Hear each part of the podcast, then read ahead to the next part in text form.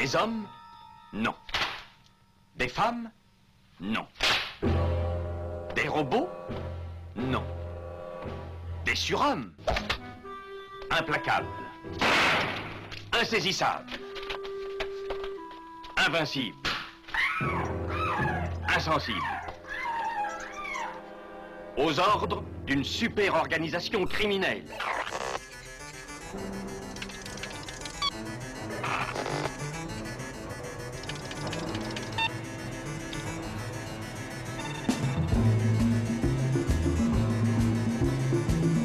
Rien n'est impossible pour... Culture prohibée.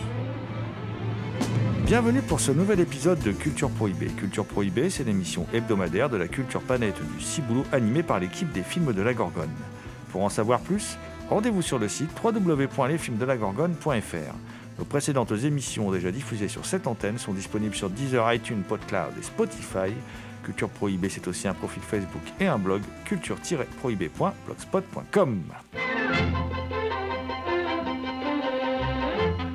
Once upon a time, there was a very, very good little girl who went a riding on a train for half fare. Now, the big bad conductor wasn't so sure she was so very, very little. There was also some doubt whether she was so very, very good.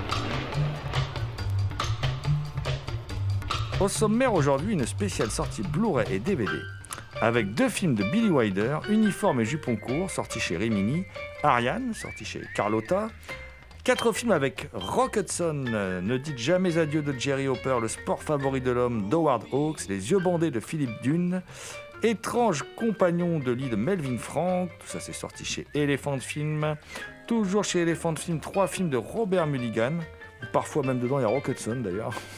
Donc euh, le rendez-vous de septembre, Le roi des imposteurs, tous deux sortis en 61, et L'homme de Bornéo, et toujours chez cet éditeur quelques films de guerre.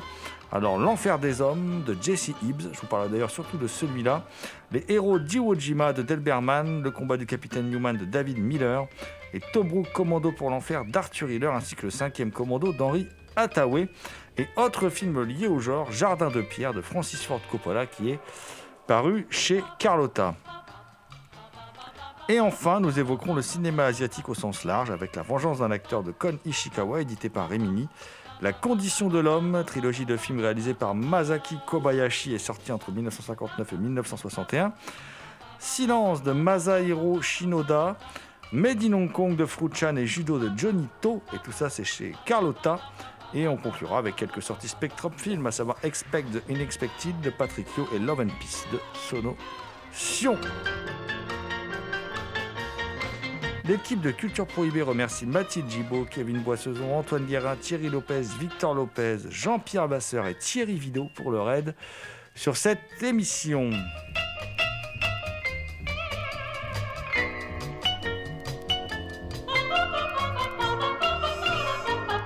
Démarrons ce Culture Prohibée, spécial sortie Blu-ray et DVD, par un film de Billy Wilder. Alors Billy Wilder, je ne vais pas vous refaire tout l'historique de Billy Wilder. Je vous ai parlé tellement de fois de Billy Wilder dans cette émission. Et là, on va parler de son premier film, Uniforme, donc au pluriel, et Jupon court au singulier, qui est un film de 1942 qui raconte l'histoire de Suzanne Applegate, qui est euh, bon bah voilà déçue par sa vie new-yorkaise de coiffeuse pour hommes à domicile et qui décide de retourner dans l'Iowa. Et comme elle ne peut pas, avec ses maigres économies, se payer le, le billet euh, de train en totalité, elle se déguise en fillette pour bénéficier d'un demi-tarif. Et elle est traquée par les contrôleurs et elle se, réfugie dans le compartiment au lit d'un bel officier instructeur. Et du coup, ce dernier va devenir son protecteur. Alors, euh, d'abord, il faut savoir que Susan Applegate, c'est Ginger Rogers. Ça, c'est important de le dire. Euh, et euh, eh ben, on a toutes les thématiques du cinéma de Wilder. Voilà.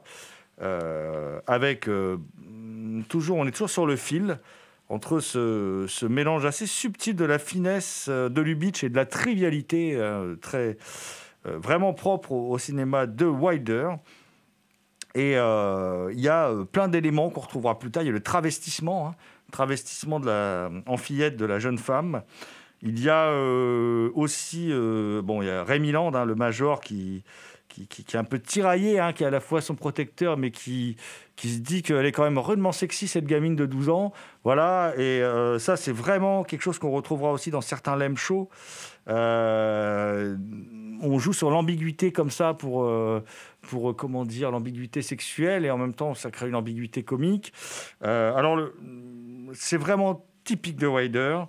Et le- c'est un premier film qui est parfois un peu laborieux parce que bon, euh, il repose en- vraiment sur un seul, euh, voilà, juste sur ce- le fait qu'elle est grimée en gamine. Donc au bout d'un moment, on tourne un peu en rond, mais on sent déjà le poindre le, grand metteur en scène que Wilder va, devenir. Et euh, on, sent que, comment dire, il y a des thématiques fortes qui vont revenir comme ça, hanter son cinéma. Euh, et bon, toi, Thomas, tu as vu Ariane. Ariane, c'est encore autre chose. On est dans- à un moment de la, carrière de, de Wilder. Euh, on est quelques années plus tard, puisqu'on est en 57. hein. On passe de 42 à 57. Euh, c'est autre chose. Là, Wilder est vraiment au, sommet de son art. Ah oui, avec Ariane, sa, carrière a largement décollé déjà. Là, euh, Ariane raconte l'histoire d'une jeune femme, une jeune étudiante en musique, hein, euh, qui joue du violoncelle, dont le père est détective privé. Et euh, en, donnant les résultats d'une enquête à, l'un de ses clients, euh, son client sort un revolver et se, dit, se met en tête d'aller tuer euh, l'amant de sa femme. Alors Ariane, quand elle, apprend ça, se met en tête, elle, de vouloir sauver cet homme parce qu'elle ne trouve pas normal que euh, un homme puisse en assassiner un autre. Et donc elle va rencontrer Gary Cooper. L'amant de cette femme mariée n'est autre que Gary Cooper, un riche homme d'affaires américain, euh, pétrolier, euh, Coca-Cola, tout ça, etc., qui euh, a une femme dans chaque port, voire même plusieurs. hein. plusieurs femmes dans chaque port. Et, et là, elle va se nouer une idylle entre cette toute jeune femme et cet homme de 40-50 ans qui considère les femmes comme, euh, comme des objets de consommation. Mais là, là, elle va lui faire quelque chose d'autre. C'est très très bon. Il y, a, ce côté doux amer aussi. hein. C'est, peut-être le, film parce que Wilder, dans la mécanique du gag et dans, dans son comment dire, dans ses, descriptions, moi ce que j'aime, c'est pas c'est pas manichéen quoi chez Wilder. Et souvent ces personnages sont malgré tout assez sinistres. Euh, et, et, et- et là, ce qui est très intéressant, c'est de voir ce personnage interprété avec la grâce qu'on lui connaît par Audrey Hepburn, qui, en fin de compte, c'est un film assez féministe, parce qu'en fin de compte, c'est une femme qui va se délivrer de l'oppression masculine, et, tous ces mâles alpha sont un peu tournés en ridicule. Et c'est quelque chose de très fréquent chez Wilder, même dans ses films considérés comme plus mineurs, comme Embrasse-moi idiot, par exemple, voilà, euh, Kiss Me Quickly. Il y a toujours, chez Wilder, euh, cette manière de, traiter le rapport entre les hommes et les femmes. Non, non, c'est c'est vraiment... euh, pour moi, c'est vraiment très bien. C'est- vraiment du, bon Wilder. C'est peut-être le fait qu'il y ait euh, Gary Cooper. Ça fera dire à certains critiques que c'est son film le plus lubitchien, puisque Gary Cooper et Maurice Chevalier, d'ailleurs, ce sont des acteurs qui, qui sont très lubitchiens. Voilà, pour les amateurs. euh, voilà, et puis on développera peut-être un peu plus. On a déjà tellement parlé de Wilder dans cette émission, en long, en large, en travers. En tout cas, on est ravis que les éditeurs comme Carlotta et euh, comment dire euh, Rimini continuent de nous faire découvrir la riche carrière de des, plus grands metteurs en scène euh, de l'histoire du, cinéma. Euh, moi, je vais, rester chez, chez Elephant Film avec, euh, avec comment dire, toute une série de films qui est sortie avec Rock Hudson. Euh, je vais les mettre un peu dans, dans l'ordre chronologique. hein. Je vais commencer par un film de 56 qui s'appelle Ne dites jamais adieu, qui est un film de Jerry Hopper, mais en fait, c'est un film de Jerry Hopper et Douglas Sirk. C'est un mélodrame qui voit pendant la Seconde Guerre mondiale un brillant chirurgien être séparé de sa femme, après une dispute, hein, et qui emmène sa fille. Et euh, en fait, il croit que sa femme est décédée, mais ils sont séparés par le rideau de fer pendant de longues années. Et il la retrouve, et il veut renouer avec elle une vie commune, et c'est très très très difficile. Voilà. Euh, donc évidemment, vous connaissez mon amour du mélo. pas, c'est pas, c'est pas vraiment pour moi, euh, c'est pas mon genre de prédilection. Alors on peut dire que malgré les très bonnes prestations, entre autres, ben, de, de Rock Hudson et même de George Sanders, hein, qui, est, qui est- pas un de mes acteurs préférés pourtant, Euh, c'est un petit mélo hein, qui pâtit peut-être de quelques difficultés de production lorsque l'on sait par exemple que Sirk a été viré du tournage au bout de quelques jours. Euh, voilà, on, peut se poser des questions sur le, la manière dont a été, euh, dont a été produit et, fait ce film. Toujours dans ces, dans ces films Rock Hudson assortis par, euh, par Elephant Film, il y a euh, Le sport favori de l'homme. Alors, une comédie signée Howard Hawks de 64. Euh, bon, bah évidemment, euh, tout de suite, ça fait envie. Hein. Euh, Howard Hawks, ça fait toujours envie. Hein. Voilà, avec Rock Hudson en plus, quand même. Faut pas, quand même, hein, très bon, très bon acteur. Et là, alors, c'est assez rigolo puisque c'est l'histoire d'un d'un- super, en gros, d'un super pêcheur, du du roi de la pêche à la ligne, en tout cas, qui a écrit un bouquin qui s'appelle La pêche à la portée de tous et qui s'appelle Roger Willoughby. Déjà, Willoughby, déjà, c'est tout un, tout un programme.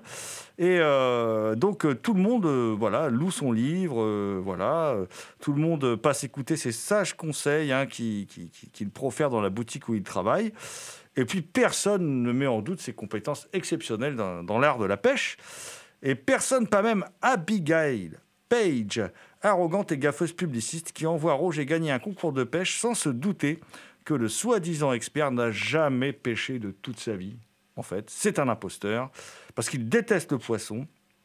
Et donc, euh, aidé par cette jeune femme qui l'a plongé dans l'embarras, eh bien, il va remporter la compétition. Voilà. Et euh, tout cela, euh, comment dire, avec de nombreuses péripéties. J'ai envie de dire que c'est un petit Howard Hawks. C'est un tout petit peu mollasson. En tout cas, on est bien loin de l'époustouflant L'impossible Monsieur Bébé. Voilà. Euh, le duo d'acteurs, euh, on va dire, fait ce qu'il peut, mais le film manque pas de charme. Mais euh, je sais pas, il y a un truc, le film est un peu mollasson, il y a des moments où on s'ennuie un peu, il y a un peu des temps morts.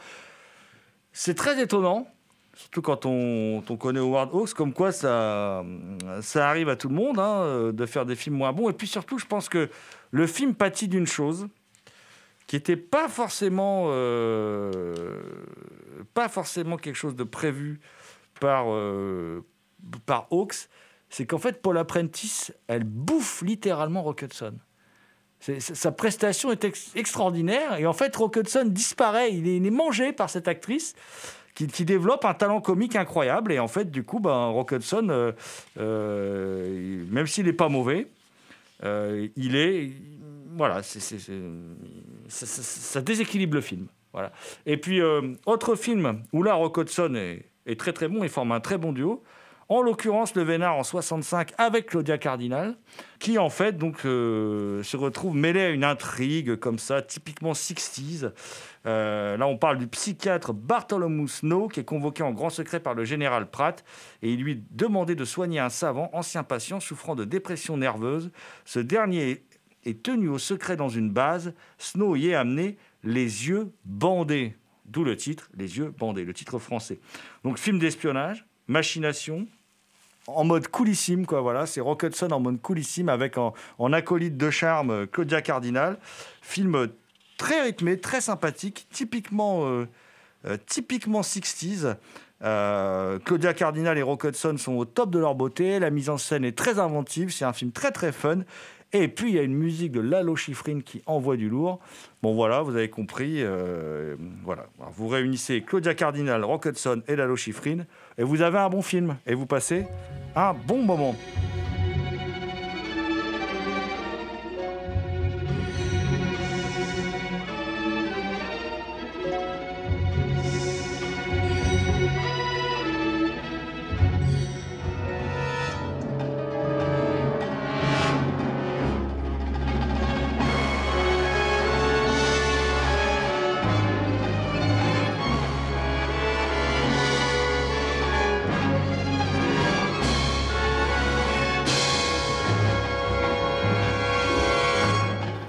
Vous écoutez Culture Prohibée.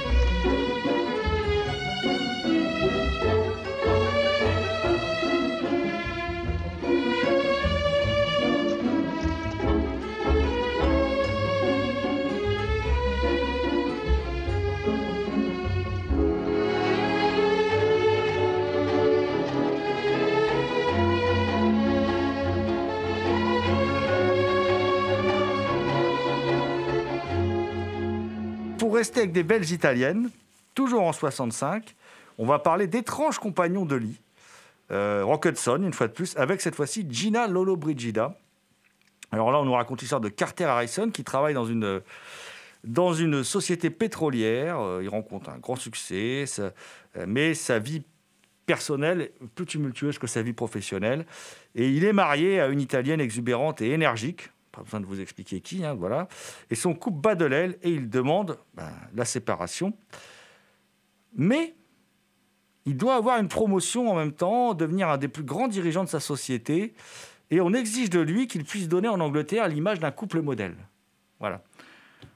Et évidemment, bah, qu'est-ce qui se passe? Eh ben, Il se passe euh, un, film où Rock Hudson et Gina Lollobrigida euh, voilà, s'en donnent, se donnent, s'en donnent à cœur joie et passent leur temps à, euh, comment dire, à, se chamailler, à se faire des, des crasses, euh, à se tirer dans les pattes, voilà. Et, et ça donne un film qui est un peu foutraque, qui part un peu dans tous les sens, comparé au précédent dont je viens de parler. Melvin Frank est un peu moins, un peu moins performant derrière la, caméra que Philippe Dune. Euh, mais ça donne un film assez pareil, euh, très agréable et très sympathique. Autre film avec Rock Hudson et Gina Lollobrigida, incroyable hein, quand même, hein, le hasard fait bien les choses, sorti chez Elephant Film, euh, un film de Robert Mulligan. Alors un film de Robert Mulligan qui s'inscrit là dans une série de films précoces de Robert Mulligan, qui est un réalisateur qu'on n'arrête pas de redécouvrir, qu'on adore et dont on a déjà énormément parlé dans l'émission. Là, c'est plutôt des œuvres de jeunesse. Un film de 61 qui s'appelle Damien, le rendez-vous de septembre. Dans le rendez-vous de septembre, comme tu l'as dit, on retrouve le duo euh, Rock Hobson et Gina Lolo Brigida. Mais on trouve également un deuxième duo qui joue des jeunes, qui est Sandra Di et Bobby Darin, qui a fait une carrière musicale. Et je reviendrai dessus ensuite. Donc, de quoi nous parle le rendez-vous de septembre? Eh bien, ça raconte l'histoire d'un richissime industriel américain, Robert Talbot, qui arrive beaucoup plus tôt que les années précédentes euh, dans sa villa de vacances, qui se trouve sur la Riviera italienne. Le titre, du coup, vient du fait qu'il ne vient pas en septembre, mais bien avant. Et d'habitude, quand il vient, c'est pour passer des vacances tranquilles. Néanmoins, il découvre que son majordome Maurice, en son absence, en profite pour faire de sa villa un hôtel avec lequel il se fait un peu d'argent. Ce dernier est alors occupé par une bande d'étudiantes américaines chaperonées par une dame très stricte qui perturbe ses rendez-vous amoureux. Il est rejoint par Lisa qui vient de quitter un homme qui était sur le point de l'épouser car elle s'était engagée avec lui, elle qui, elle qui ne supportait plus ses rendez-vous de septembre, mais qui finalement retourne dans ses bras. Mais l'arrivée d'un groupe d'étudiants américains clairement intéressés par les étudiantes déjà présentes va encore compliquer la situation, car alors Robert se pose en protecteur de leurs vertus et décide de protéger ces jeunes filles dont il a à présent la charge. Alors c'est un film que je trouve très sympa et très très drôle, surtout car euh, il repose sur plusieurs, euh, plusieurs jeux d'humour que j'apprécie. On mettra d'abord euh, en avant l'illogisme que j'aime beaucoup, qui est qu'en fait, le, soit le monde est tout petit, soit les Américains vont constamment au même endroit en vacances. Mais surtout, on se retrouve avec un majordome très drôle et carrément mythomane qui ment à chaque fois, quitte à mettre son patron assez euh, dans la mouise. Et on se retrouve avec une dualité jeune-vieux que je trouve ex- extrêmement drôle, car les jeunes qui sont amoureux des étudiantes et aimeraient bien nouer des relations avec se retrouve face à un Rock Hobson qui est censé jouer quelqu'un de plus âgé et donc plus vieux qui doit avoir plus de mal. Et dans chacun des plans des étudiants, comme leur faire parcourir euh, de longues distances, le faire danser toute la nuit ou bien le faire boire des kilomètres d'alcool pour le mettre KO, au final, ce sont toujours les jeunes qui finissent par abandonner la partie et qui échouent dans leur, euh, dans leur tentative. J'ai parlé de Bobby euh, Darin qui chante une chanson qui s'appelle Multiplication et qui est une euh, chanson du coup qui parle de relations sexuelles et qui est extrêmement catchy, ce qui fait que même à la fin du film, je l'ai encore en tête. Mon cher Damien, je vais rester la même année, mais en 61, avec un autre film de Robert Mulligan, pour dire qu'à l'époque, il, il travaillait énormément, euh, qui s'appelle Le Roi des Imposteurs. Alors, Le Roi des Imposteurs, qui est basé sur un, livre de Robert Crichton du, même nom, The Great Impostor, euh, et euh, qui met en vedette. alors, il n'y a pas Rock Hudson, hein, il ne peut pas y avoir Rock Hudson dans tous les films qu'on chronique, qui met en vedette cette fois-ci Tony Curtis, acteur un peu mésestimé quand même, Tony Curtis, redécouvert pour ses rôles de fin de carrière, euh, comme chez Fleischer et tout ça, mais qui, a souvent été un acteur dont on a un peu mésestimé le talent. Je trouvais qu'en fait, quand même un très bon acteur. Et euh, là, il interprète un personnage réel, Valdo Demara. Et Valdo Demara, il est très peu connu chez nous, mais en fait, c'est un, mec complètement incroyable. C'est vraiment un imposteur, un imposteur extraordinaire. Alors, il, a, il est, comment dire, euh, il, a, il a été, on va faire son portrait très vite, hein. Il, a été pendant un moment chez les moines trappistes cisterciens. Ensuite, euh, quand il est chez les moines trappistes cisterciens, il devient euh, le frère Marie-Jérôme. Voilà. Euh, en 1941, il s'enrôle dans l'armée américaine, il déserte quasiment Fissa. Voilà. Et au lieu de se constituer prisonnier, il devient marin de la US Navy. Et puis en faisant le ménage dans le bureau du commandant, euh, il trouve, euh, comment dire, il trouve du papier à lettres avec en tête officielle de la marine. Et, surtout du papier à lettres aussi euh, contenant des, avec la signature et tout ça d'un certain docteur Robert Linton French. Alors, il décide de se faire passer pour ce docteur. Voilà. Donc, il retourne dans un monastère trappiste. Bon, il aime bien la bière, je pense. Il ressort dans, dans un monastère trappiste. Il se présente comme le docteur Robert Linton French. Euh, il y reste un an. Ensuite, toujours sous le nom de Dr French, il étudie la théologie, la cos- cosmologie, l'épisté- l'épistémiologie. En 45, le Dr French, écoutez bien, se fait nommer doyen de l'école de philosophie du collège Gannon à Erie en Pennsylvanie. Ensuite, il devient conférencier au collège Saint-Martin, près de Seattle. À ce moment-là, il est arrêté comme, comme déserteur. Il y a l'armée qui retrouve trace de lui. Enfin, il est arrêté comme déserteur. Il, fait, il est condamné à 6 ans de tôle, mais il fait qu'un an et demi pour bonne conduite. Ensuite, il part à Grand Falls. Et là, euh, donc chez les frères de l'instruction chrétienne, pour y suivre un noviciat. Et il rencontre le docteur Joseph Cyr et lui vole son identité. Il ne peut pas s'empêcher. hein. Voilà. Il s'engage du coup comme médecin officier sous le nom du docteur Cyr dans la marine canadienne. Il part en mission en Corée. Et son bateau recueille 19 Coréens blessés entassés dans une jonque, dont 3 grièvement, qui doivent subir des interventions chirurgicales immédiatement. Et en fait, il extrait des balles, arrête des hémorragies, il sauve tout le monde. Et du coup, il est repéré parce que son exploit est cité dans tous les journaux. Et alors, il y a le vrai docteur Cyr qui dit Mais moi, c'est moi le docteur Cyr, c'est pas lui. Du coup, il est viré de la marine. Voilà. Euh, ensuite, une revue lui verse beaucoup d'argent pour qu'il raconte son histoire. Euh, et puis, comme il est recherché sous une autre identité, euh, en l'occurrence Ben W. Jones, il devient gardien de prison au Texas, mais un détenu le reconnaît à cause de sa photo, parce qu'il a raconté son histoire dans le magazine euh, où il a touché beaucoup de sous. Donc, euh, du coup, euh, il, est, il est chopé, mais il arrive à se sauver. Et il se trouve encore un travail sous un autre nom, Frank Kingston, dans un foyer pour jeunes handicapés mentaux. Puis après, il deviendra vedette de show télévisé où il raconte, euh, où il raconte sa vie. Et enfin, il terminera sa carrière en tant que pasteur dans une paroisse du nord-ouest des États-Unis sur la côte pacifique. Donc, avec tout ça, vous doutez bien que Mulligan fait un film, ma foi, euh, assez rythmé, assez sympathique. Alors, on est loin du Mulligan d'un été 42, évidemment. C'est pas le Mulligan plus subtil et fin qu'on connaîtra ensuite. On est plus euh, dans le Mulligan que tu évoquais à l'instant, euh, plus léger, hein, euh, voilà, Damien. Euh, mais ça n'en reste pas moins euh, un film, ma foi, euh, plutôt sympathique. Voilà, avec un, un très bon Tony Curtis.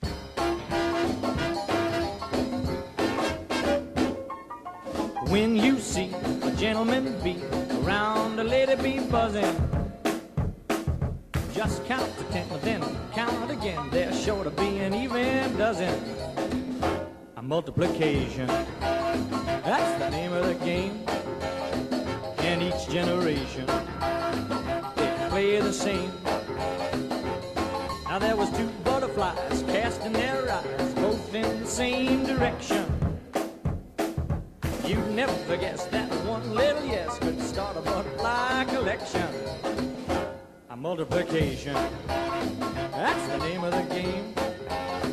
And each generation, play the same. Uh, Let me tell you now, I'll say one and one is five. You can call me silly goat. But you take two minks, add two wings. Ah, you got a one mink coat. When a girl gets coy in front of a boy after three or four dances, ah, you can just bet she'll play hard to get to multiply her chances. A multiplication. That's the name you know they play the same. Hear me talking to your mother nature's a clever girl. She relies on habits. You take two hands with no care. Vous écoutez Culture Prohibée, spéciale sortie Blu-ray et DVD. Parakeets in between tweets sometimes get too quiet. Uh oh, but to have no fear, cause soon you'll hear a parakeet's riot, just try it.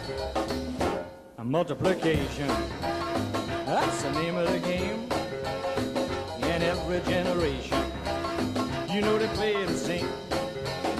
Yeah, it's multiplication, that's the name of the game. And each generation, they'll play the same. On va retourner voir Rock Hudson en compagnie de Thomas. Euh, Rock Hudson qui en 62 tourne également, lui, encore avec Robert Mulligan. Donc euh, encore un film sorti chez Elephant Film, L'homme de Bornéo. Ouais, euh, et encore une histoire d'imposteur, voilà.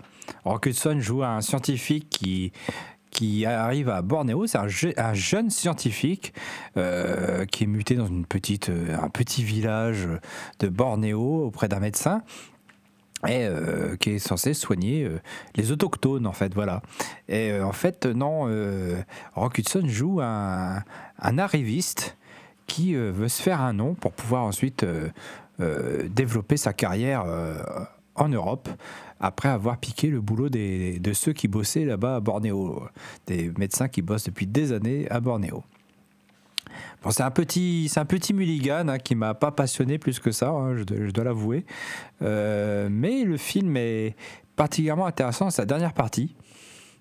Euh, bon, c'est un film qui peut aussi être interprété comme plutôt prosélyte. Voilà, prosélyte religieux, catho. hein. Euh, mais sa dernière partie, on peut aussi l'interpréter d'une autre manière, parce que Rock Hudson c'est- est aux prises avec, euh, avec la magie noire, la magie noire dans la jungle, où un sorcier insaisissable euh, se joue de lui pendant une demi-heure. Bon, pour nous c'est une demi-heure, mais pour lui c'est quelques jours quand même. hein. Euh, donc ça change un peu tout. hein. Euh, pour nous c'est passionnant, pour lui c'est plutôt pénible.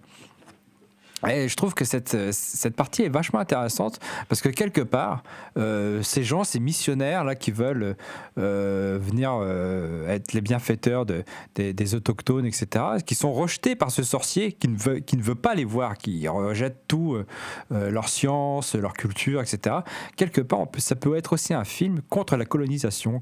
cette petite demi-heure peut aussi être quelque chose contre la colonisation. En fait, Rock Hudson, à la fin, en reconnaissant Dieu, parce qu'il était athée pendant tout le film, en reconnaissant Dieu quelque part, il reconnaît que sa civilisation est la sienne et qu'il ne peut pas interférer avec, euh, avec les autres. Voilà.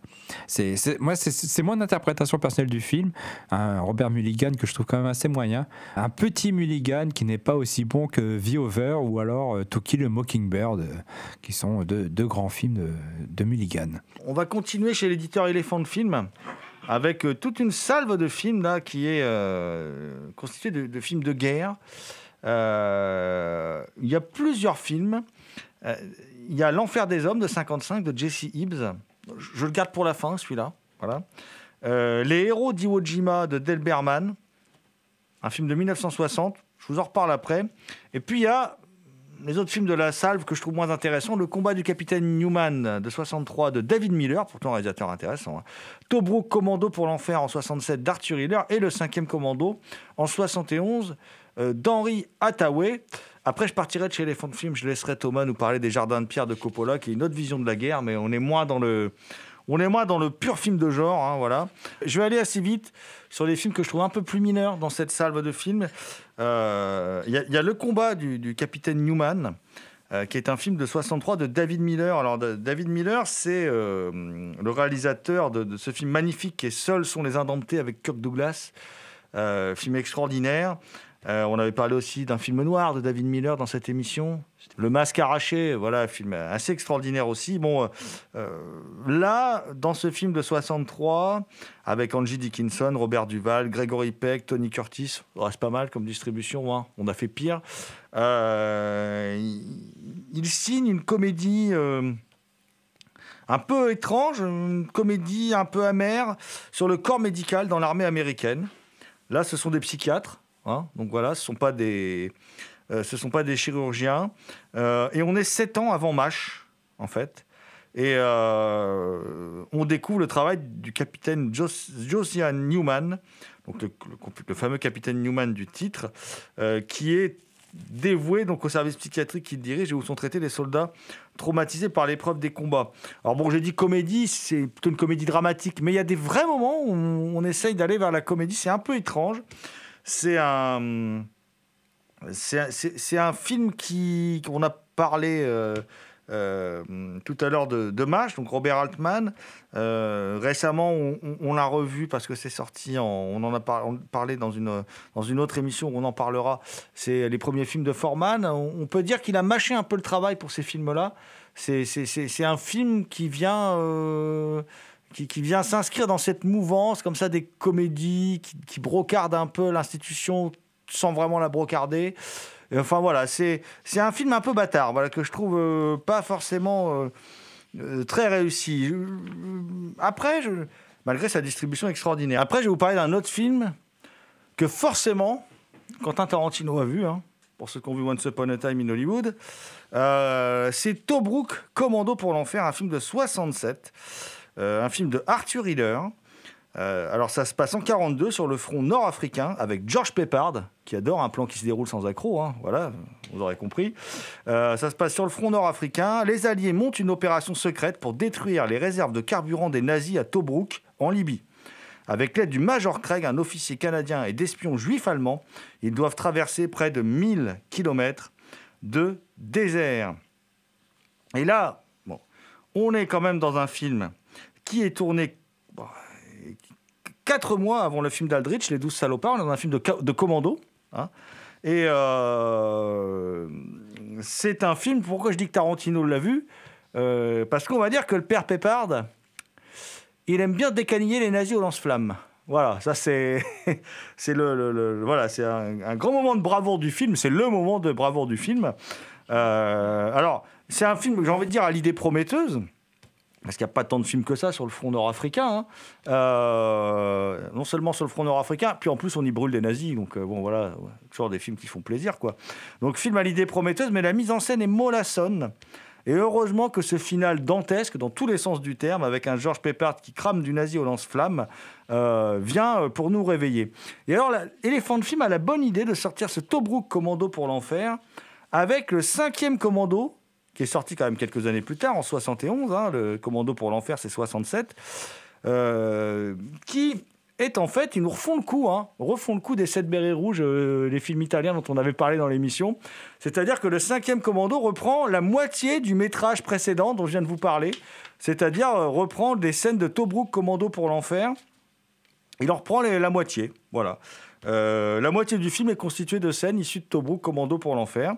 Alors l'histoire, c'est quoi? Alors il y a Richard Burton dans le rôle principal. hein, euh, et, Henri Hathaway à la mise en scène, et Richard Burton peut-être venu éponger une dette de jeu euh, ou se payer une cure de désintoxication, je ne sais pas. Euh, bon, toujours la classe hein, quand même, Richard. Euh, moi, c'est toujours dangereux d'aller faire tourner euh, des films en Afrique à Richard Burton. On rappelle que pendant le tournage de Cléopâtre, il a disparu pendant des mois parce qu'il était parti euh, faire le tour des bars et des bordels. hein. Du, du- coup, il faut faire gaffe avec Richard Burton.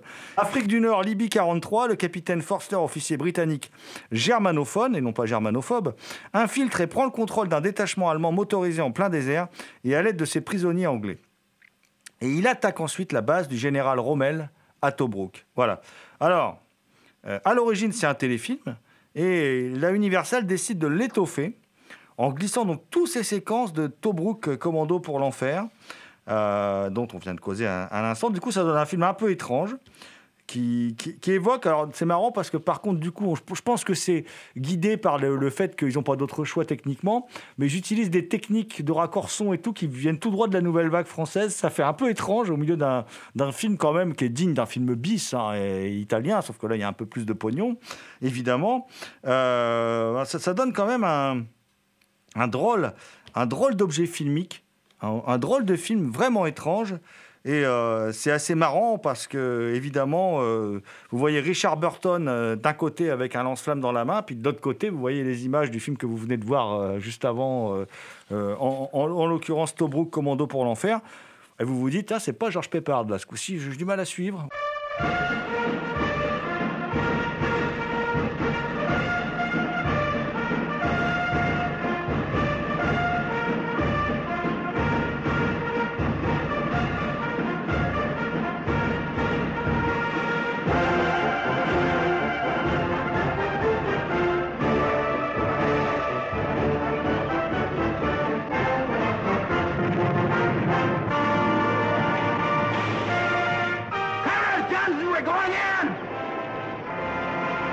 Écoutez Culture Prohibée. J'ai gardé pour la fin les deux films qui sont pour moi le plus intéressants de cette salve, même si les autres sont sympathiques. Euh, un film méconnu qui s'appelle Le héros d'Iwo Jima. Un film de 61 de Delberman avec James Franciscus, Tony Curtis, une fois de plus, Gregory Walcott, Edmond Hashim. C'est l'histoire de Ira Ice, un jeune prima qui part de sa réserve contre la vie de sa famille pour s'enrôler dans le corps des Marines en pleine Seconde Guerre mondiale, plantant avec ses camarades le fameux, drapeau américain immortalisé par la photo de Joe Rosenthal sur l'île d'Iwo Jima, puis rapatrié dans son pays à des fins de propagande avant de sombrer dans l'alcool et la dépression. Un film que je ne connaissais pas, signé par un réalisateur que je connais mal, Delberman, un film très intéressant. Euh, on est euh, très très très très longtemps avant le film de John Woo, hein, 40 ans avant le film de John Woo, Windtalkers, qui traite d'un sujet euh, similaire. Euh, comment dire Il y a aussi le on retrouve le sergent instructeur Braillard, figure qu'on va retrouver ensuite dans plein de films de guerre, sauf que là en 61 c'est pas quelque chose qu'on trouvait assez fréquemment. Euh, et puis évidemment, euh, ça évoque le film d'Eastwood, hein, les lettres d'Iwo Jima, parce que c'est même la même base, voilà.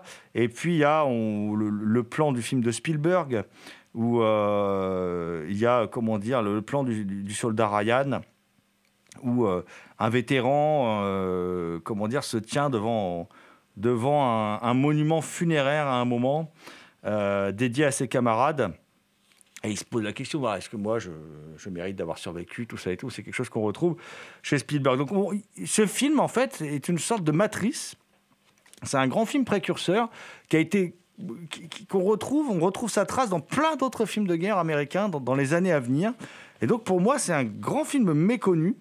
Et euh, à ce titre-là, c'est un, vrai film à découvrir, à redécouvrir. Et là, je, je félicite Elephant Film pour avoir sorti ce film que je ne connaissais pas du tout. Et j'ai gardé pour moi le, le meilleur film de la salle pour la fin, peut-être pas le meilleur artistiquement parlant, c'est celui dont je viens de vous parler, hein, le héros d'Iwo Jima de Delberman. Mais le film qui m'a le plus intéressé, c'est le film de Jesse Hibbs, qui s'appelle L'Enfer des Hommes, qui est un film de 55. Et ce film, c'est un exemple unique d'un acteur dont je vous ai déjà parlé, Audie Murphy. Audie Murphy, acteur que j'adore, voilà, que j'adore, c'est un acteur de série B, très peu connu, Audie Murphy. Euh, son film le plus connu, c'est Une balle signée X de Jack Arnold, où il fait le méchant. C'est pour ça que c'est son meilleur film d'ailleurs, parce qu'il fait le méchant. Et le problème d'Audie Murphy, bah, vous savez quoi? C'est le problème d'Audie Murphy, c'est qu'il a une tête de bambin, pubère, alors qu'en fait, c'est le soldat le plus décoré de l'histoire des États-Unis. Vous savez, c'est ce fameux mec qui a à lui tout seul exterminé toute une colonne allemande pour euh, sauver son régiment, à lui tout seul. hein. Donc, euh, alors tout ça, vous le voyez dans le film. Alors on peut supposer que les parties les plus noires, parce qu'il paraît qu'il a aussi égorgé, et tout ça, enfin bon, ont été supprimées. Alors évidemment, il y a l'armée qui est derrière le film. Donc c'est assez... euh, Il y a un côté patriote dans le film. Mais il y a de l'héroïsme, mais pas trop. Et c'est quand même assez unique de voir un mec qui raconte sa propre vie, jouer son propre rôle dans un film. Euh, et là, c'est Audie Murphy donc, qui joue son propre rôle dans un film réalisé par Jesse Hibbs, qui est un réalisateur de série B assez plat, un technicien sans génie.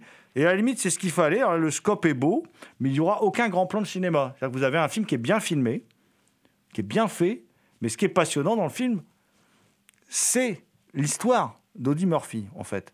Et euh, on, on savait pas mal de choses, mais ce qui est intéressant aussi, c'est que comme Audie Murphy a vraiment vécu la guerre, il y a des trucs très intéressants dans le film. Par exemple, on voit que dans les soldats, il y a des Indiens, des Polonais, des Latinos, des Italiens, des Noirs. On voit que ces soldats essayent, certains n'ont pas de papier, donc pour gagner leur nationalité, ils font la guerre. Voilà. Euh, on voit aussi des choses en fait dont on parle assez peu. Alors je sais pas, dans le film, peut-être qu'ils, pour les, quand ils ont fait le film, ils pensaient que ça montrait des choses émancipatrices. hein. Peut-être que leur modèle de société était quelque chose qu'ils voulaient vanter. Euh, mais en attendant, c'est assez intéressant. Euh, il y a aussi, ce qui est très intéressant, c'est qu'on montre que tous les exploits réalisés par euh, Murphy sont des exploits qui sont aussi liés au groupe. C'est-à-dire qu'il les a pas réalisés tout seul. Voilà. Il, il, il se, il s'héroïse pas trop en fait, Audie Murphy. C'est ça, c'est ça qui est assez intéressant. Euh, Il n'y a pas trop de musique, même si au début il y a beaucoup de musique glorificatrice. Les- La première demi-heure, on a peur, puis après ça s'estompe. Et puis, ce qui est intéressant, c'est qu'on voit des soldats qui sont montrés un peu, pour certains, malheureux, dépressifs. On bat un peu en brèche le modèle américain. C'est certains de- des prolos avouent qu'ils ont obligés d'abandonner leurs études pour parce qu'ils étaient soutiens de famille. C'est le cas d'Audie Murphy, qui dès 13 ans a dû, euh, a dû comment dire, soutenir sa famille financièrement et aller travailler parce que son père avait disparu et que sa mère était seule pour élever. euh, ils sont cinq ou six enfants, je crois, je sais plus. Et euh, donc, il est obligé de, de travailler. Et c'est intéressant parce que c'est un film à double discours, parce que ces soldats US qui, qui valeureux, qui délivrent le monde, il y a toute la campagne italienne qui est montrée, qui est, assez intéressante, et il y a... euh, ces, ces- ces soldats sont aussi angoissés, sont aussi terrifiés par moments, et il y a, euh, comment dire, la bataille d'Anzio, qui est un grand moment euh, dans le film, parce qu'on voit cette bataille, c'est boueux, c'est sale, les soldats sont sales. C'est pas l'image assez clean qu'on avait dans pas mal de, films de guerre de, de l'époque. Et puis on montre aussi les dégâts de la guerre. C'est-à-dire qu'à un moment, ils font une pause à Naples et on voit bien tous ces enfants dans les rues qui sont affamés, des orphelins. euh, euh, alors il- voilà, il y, a- plein de choses dans ce film euh, qui sont très très intéressantes. Il faut savoir que Audie Murphy, c'est une telle légende aux États-Unis. Euh, et que en France, il est quand même assez méconnu, même s'il y a un monument hein, à lui. Il a, enfin, il a eu toutes les décorations militaires françaises aussi. hein, et c'est le soldat le plus décoré de l'histoire des États-Unis. De toute façon, c'est aussi, je pense, un de ceux qui a tué le plus d'ennemis, qui a tué le plus de nazis. Donc voilà. Et c'est aussi le premier homme à avoir parlé du syndrome post-guerre. En fait, il dormait avec un fusil sous son, un, pistolet sous son oreiller. euh, voilà, il a été terrorisé par la guerre. Il a été un peu détruit quelque part. Et ça, c'est quelque chose de très intéressant. Euh, il y a dans les bonus Laurent qui, qui dit quelque chose de très intéressant. Il explique qu'en fait, euh, Audie Murphy n'a jamais fait la grande carrière qu'il aurait pu faire, parce qu'il n'était pas mauvais comme interprète, mais c'était qu'un interprète, c'était pas un acteur. Et alors que John Wayne, lui, qui n'a jamais, jamais été à la guerre, n'a jamais même été à l'armée, est devenu un grand héros euh, américain, contrairement à lui, qui était un vrai héros américain, qui est star aux États-Unis quand même, hein, il est connu, hein, mais qui a été oublié. John Wayne, lui, n'a pas été oublié parce que c'était un acteur euh, avec une présence euh, voilà, extraordinaire. Et euh, d'ailleurs, Audie Murphy a failli travailler avec John Ford, ça s'est pas fait, et donc ça n'a pas eu lieu, malheureusement. Alors en tout cas, moi je vous conseille vivement ce film. Et si vous connaissez pas Audie Murphy, bah, plongez-vous dans sa filmo parce qu'il a fait un paquet de westerns fort sympathiques. On va rester euh, dans l'univers du film de guerre, même si on n'est plus vraiment dans le film de genre là, euh, avec euh, Jardin de pierre de Francis Ford Coppola, mon cher Thomas, qui est paru chez Carlotta par contre.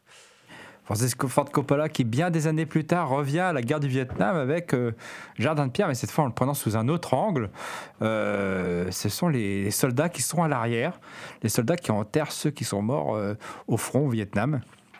Donc on suit James Caan qui joue un, sergent instructeur qui est euh, à la tête d'une section d'élite, une section d'élite qui s'occupe de l'enterrement de, ces soldats morts, morts au front. Euh, James Caan, qui lui est un vétéran, est allé deux fois au Vietnam et est partagé entre l'envie d'y aller et l'envie de ne pas y retourner parce que quand même, c'est pas vraiment une promenade de santé le Vietnam. hein. Et il y a une nouvelle recrue qui va venir, qui est euh, incarnée par D.B. Sweeney, et qui va prendre un peu sous son aile, euh, comme un fils spirituel, euh, qui lui rêve de gloire et veut, veut aller casser du niaque. hein. Lui, lui, lui, il a envie. hein. Et c'est un film plutôt intimiste de Coppola. hein. Pour moi, c'est plutôt un, un, Cop- un Coppola mineur. C'est pas un film qui m'inspire beaucoup, notamment à cause de ce personnage de D.B. Sweeney que je trouve particulièrement antipathique. Et ça, ça aide pas.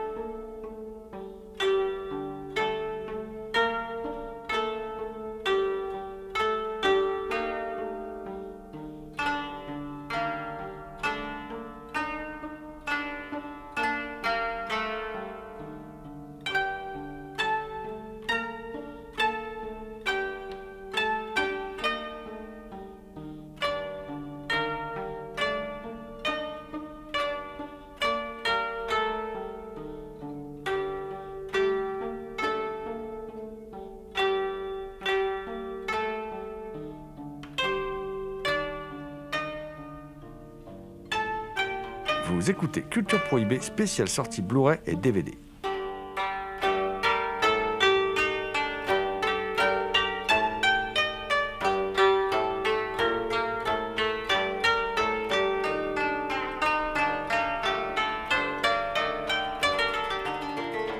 On va terminer ce tour d'horizon des dernières sorties avec euh, quelques films asiatiques.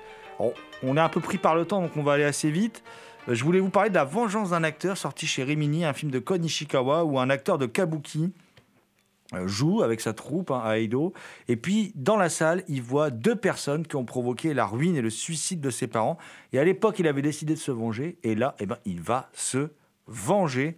Et pour cela, il va se servir de la fille d'un des deux, d'ailleurs, euh, qui est tombée amoureuse de l'acteur. Alors, comme on n'a pas le temps de trop développer, peut-être qu'on en reparlera dans d'autres émissions, mais grand film, grand film d'Ishikawa avec... euh, euh, qui est quand même un film très singulier parce qu'il mélange à la fois euh, le côté le jeu avec les clairs-obscurs euh, et, un film, c'est un film assez dingue parce que derrière le classicisme, il y a, on, a un film dans lequel se mélange à la fois le théâtre kabuki, le chambara, euh, le mélodrame, le film sentimental, le film social. On parle beaucoup de la corruption. On parle de la spéculation d'ailleurs, euh, voilà, des, sujets pas forcément abordés tant que ça à l'époque dans le cinéma. Et puis il y a même des scènes un peu comiques dans le film. Enfin, c'est vraiment un film euh, hybride, assez sensationnel et esthétiquement vraiment, vraiment somptueux. Autre série de films absolument somptueuse la série de films de Masaki Kobayashi, alors présentée comme un seul film, mais en fait c'est une fresque hein, en, trois, parties. C'est La condition de l'homme, mon cher Thomas. Ouais, un film d'une grande gaieté, La condition de l'homme. Ça dure 9h35 hein, en tout et pour tout. 9h35, et oui, oui, oui. Euh, vous rentrez chez vous à 18h, vous vous mettez tout de suite, hein, vu que c'est le confinement, comme vous dormez mal à cause de confinement, etc., etc., bah, vous en êtes jusqu'à 3-4 heures du matin, quoi. Voilà. Donc la condition de l'homme, c'est l'histoire de Kaji, Kaji qui ne veut pas aller faire la guerre. On- est dans les années 40, ça se passe en Mandchourie. Kaji ne veut pas aller faire la guerre et il est exempté et il devient euh, chef du personnel dans une mine quelque part en Mandchourie. Mais seulement euh, Kaji qui, a un certain côté humaniste, hein, qui veut euh, voir les choses d'un côté plutôt de, façon humaniste, eh ben, euh, ça va pas se passer comme il veut. Hein. Euh, c'est la façon dont il va traiter le personnel. Enfin, surtout, les gens à qui il travaille euh, n'ont pas, les mêmes n'ont pas la même vision que lui. Évidemment, s'il avait connu Jeff Bezos ou Nicolas Sarkozy, il saurait que travail et humanisme, ça va pas du tout ensemble. Et évi- évidemment, il va s'attirer l'inimitié de ses, de, de ses chefs, mais aussi de l'armée car lui, il veut traiter humainement les, les, employés, notamment des employés qui sont des prisonniers chinois et euh, qui sont plutôt maltraités. Et lui ne voit pas les choses de la même façon. Et malheureusement, il va se retrouver engagé malgré lui pour le punir de, de, de ses vues pacifistes, on va dire. Et donc, il va se retrouver au front. Euh, ça, c'est la, deuxième partie. hein. Le film est, en trois parties. Enfin, il y a, six films qui font trois parties. Et donc, euh, la deuxième partie, il va se retrouver au front, à la guerre, avant d'être euh, se retrouver prisonnier par les Russes euh, dans un camp de travail. En fait, c'est pas vraiment un film sur la guerre, hein, c'est plutôt un film sur le travail en fait. Un film sur, euh, sur l'exploitation de l'homme par l'homme. Alors c'est superbe, hein, la photographie en noir et blanc, superbe, un, cinémascope incroyable. Alors ça se partage entre le réalisme, une, une mise en scène très réaliste, et parfois des scènes très oniriques, très poétiques notamment certaines scènes sous la neige où on n'est pas loin de l'onirisme. C'est une œuvre, c'est une grande fresque traversée par un souffle. Enfin, à regarder d'un coup, c'est faut quand même le digérer quoi. C'est quand même un, c'est un très grand film dans tous les sens du terme. hein, 9h35, je le rappelle. Je le rappelle. Euh, à voir absolument. C'est ça fait partie des musts et des meilleurs films de Masaki Kobayashi. On va terminer ce tour d'horizon alors très rapidement. hein, voilà. Euh, on reparlera de, ce film-là d'ailleurs dans une autre émission. Euh, c'est Silence de Masahiro Shinoda, qui est inspiré donc d'un- d'un classique de la littérature, de la littérature comment dire japonaise, euh, qui raconte l'histoire de deux prêtres jésuites au XVIIe siècle, deux prêtres jésuites portugais, qui débarquent sur euh, la côte japonaise pour faire du prosélytisme en gros, hein, là où la religion catholique est interdite et ses fidèles persécutés. Alors, grand film de Masahiro Shinoda. Je vous dis, on en reparlera parce que l'on n'a pas beaucoup de temps. Qui a effectivement inspiré. Je l'ai reçu quelques jours avant l'enregistrement, donc euh, c'était pas prévu d'en parler. Donc je vous le dis juste très vite parce que je vous, conseille de l'acheter parce que je pense que c'est un film assez peu connu et euh, c'est un film d'une grande beauté plastique. euh, euh, un film aussi violent, hein, voilà. Enfin, c'est vraiment un, grand film de cinéma et je, je vous le conseille vivement, mais on en reparlera plus en détail. Alors, on va enchaîner avec d'autres sorties Carlotta, parce que tout ça, c'est chez Carlotta. Alors, on va parler de Made in Hong Kong de Fru Chan, qui est un, film qui raconte l'histoire de Miout. Alors, Miout, c'est son nom, hein, comme, comme le- voilà, qui est collecteur de dettes euh, pour des, types de la triade, voilà. Et puis, euh, en fait, son quotidien va être bouleversé parce que il y a par deux événements, hein, la découverte par Jackie, petit voyou handicapé mental qu'il a pris sous son aile de deux lettres d'adieu laissées par une jeune suicidée, et sa rencontre avec la jolie Happing dont il tombe rapidement amoureux, sauf que celle-ci est atteinte d'une maladie incurable. Alors, euh, c'est euh, un film euh, de 95. Il aborde frontalement, en fait. alors, c'est un film qui a vraiment un côté adolescent assez flamboyant, assez, assez, assez vif. On en a déjà parlé dans l'émission parce que c'était, c'était ressorti aussi il n'y a pas longtemps, mais là, c'est ressorti dans une édition un peu plus, un peu plus, en tout cas en termes d'image, un peu en HD, quoi. Voilà. C'est le film sur la rétrocession. hein. Voilà. Je, vous le conseille euh, vivement si vous ne l'avez pas vu. C'est un film porté par une fureur adolescente. C'est une sorte de fureur de vivre, euh, made Hong Kong. Autre film euh, dont on a déjà parlé, mais il y a fort longtemps, un film de 2004, un film de Johnny To qui s'appelle Judo, qui est l'hommage que Johnny To rend à Kurosawa, euh, qui est euh, l'hommage au fameux Judo de Kurosawa, la légende du grand judo, un film de 43 qui doit être disponible, mais peut-être difficilement en DVD chez HK Vidéo. Et là, c'est l'histoire d'un- d'un- d'un- l'histoire d'une rédemption, hein, euh, d'un fêtard, d'un alcoolique notoire, d'un gérant d'un club qui croule sous les dettes, Zeto, et qui a été un grand champion de judo. Et un soir débarque Tony, un jeune et enthousiaste judoka qui souhaite défier l'ex-prodige. Et à partir de là, euh, vont se dérouler plein de choses. Il y a aussi Mona, une apprentie chanteuse, qui est décidée à se produire dans son club. Et euh, tous ces personnages vont faire, vont, vont aider euh, Zeto à, à aller vers sa rédemption. Alors c'est un film typiquement, typiquement Johnny To. Johnny To, on l'a un peu oublié aujourd'hui, mais ça a été un moment avec Élection, PTU, euh, Breaking News. Un, vraiment un réalisateur qui a compté énormément, qui compte toujours, mais malheureusement, vous n'êtes pas sans savoir qu'à Hong Kong, c'est plus compliqué aujourd'hui de faire des films. En particulier avec sa boîte qu'il a montée avec Wai Kai Fai, qui s'appelle Milky Way, et euh, où il a fait des films très particuliers, en dehors de ses grands polars. Il a fait aussi des films très atypiques, où venaient se mélanger tout à coup, comme ça, humour, euh, arts martiaux, euh, chansons. euh, voilà, c'est ce qu'on voit d'ailleurs dans ce film-là. Euh, dans un autre film qui est sorti, euh, qui est sorti euh, récemment, il y a aussi plein de ruptures de ton. Ça, c'est sorti chez Spectrum Film, un film de des débuts de, Milky Way. euh, qui s'appelle Expect the Unexpected, un film de Patrick Yo, mais que euh, Johnny To dit avoir réalisé aujourd'hui. On ne sait pas ce qui est vrai, ce qui ne l'est pas et qui raconte euh, donc avec le fameux Simon Yam, l'excellent Simon Yam, euh, qui mène une euh, comment dire une bande de policiers à traquer des braqueurs. en fait, qui sont au départ des braqueurs de bijouterie, qui sont, qui sont un peu des, voilà, des, gens qui viennent de Chine, hein, d'ailleurs, qui débarquent à Hong Kong, évidemment, hein, 98, on est toujours dans la rétrocession, hein, qui viennent un peu foutre le bordel. Et, sauf que c'est des pieds nickelés, ils sont pas méchants, voilà. Et par contre, euh, quand les policiers les poursuivent, ils tombent sur une bande de vrais méchants. Et il y a plein de policiers qui se font flinguer. Et à partir de là, euh, il y a une traque et il faut retrouver, euh, retrouver ces vrais méchants pour le coup, là, parce qu'il faut les empêcher leur spirale de destruction, leur, spirale de, de mort.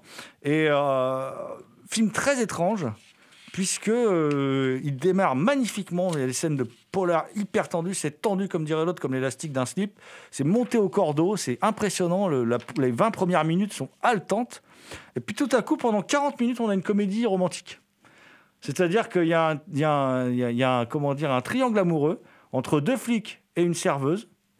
Et, euh, et puis tout à coup, on repasse au polar dans la dernière partie. Alors c'est très étrange parce que le début du film, c'est vraiment du polar et très glauque. hein. À un moment, on se ramène, la, caméra arrive dans la dans l'appart d'un des méchants Et, euh, parce que les méchants sont méchants, euh, par contre, c'est sans, sans ambiguïté. hein. Euh, et il y a carrément des, des femmes euh, nues, euh, ligotées, violées, à moitié mortes, parce qu'en fait, son, son loisir, c'est de s'installer chez, euh, chez des gens comme ça, et puis de, de tuer les femmes en les violant jusqu'au bout, euh, jusqu'à ce que mort s'en suive. Personnage donc assez sympathique, hein, voilà, totalement ignoble, un vrai méchant. Puis tout à coup, on abandonne ces méchants pour cette histoire de romantique. C'est très étrange, voilà, et on revient au polar, et le final est glaçant on retrouve le- la puissance du premier quart d'heure, des premières 20 minutes. C'est un étrange film, hein. comme le dernier film dont je vais vous parler, Love and Peace de Sonotion, un film de 2015, qui raconte l'histoire du timide Ryoshi, un- en- qui enfant rêvait de, de- de devenir euh, chanteur punk. Et qui maintenant est vendeur anonyme, comme beaucoup de monde. hein. On a des rêves enfants, puis après, voilà. Devient vendeur anonyme dans une multinationale. Et il est amoureux de la belle Yuko, mais il n'arrive pas à lui avouer. Et euh, sa vie va basculer parce qu'il va rencontrer une tortue qu'il va décider d'adopter. Alors c'est vraiment un étrange film de Sonotion. Alors Sonotion, c'est un fou capable de faire des films très cul, très gore, voilà, démentiels, et avec des idées de mise en scène plein à la seconde, voilà. Euh, et là, c'est l'histoire d'un loser, mais qui va, à qui va arriver plein d'aventures, et c'est très étonnant, parce que c'est un film très libre, qui est en fait, je pense, le seul film familial de, de Sonotion. C'est un film euh, très coloré et, euh, et j'ai plus le temps, donc je vous le conseille euh, très très vite, Euh, très rapidement. On reparlera de tout ça, de toute façon, on fera une spéciale Sonotion. C'est un réalisateur qui mérite, qui mérite qu'on s'y attarde longuement et on vous remercie de nous avoir suivis. Et puis, vous savez ce qu'il vous reste à faire, acquérir tous ces magnifiques Blu-ray et DVD.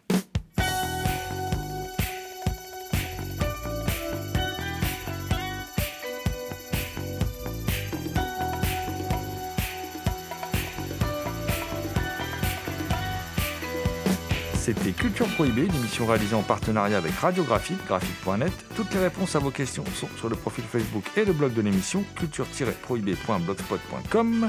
Culture Prohibée est disponible en balado-diffusion sur Deezer, iTunes, PodCloud et Spotify.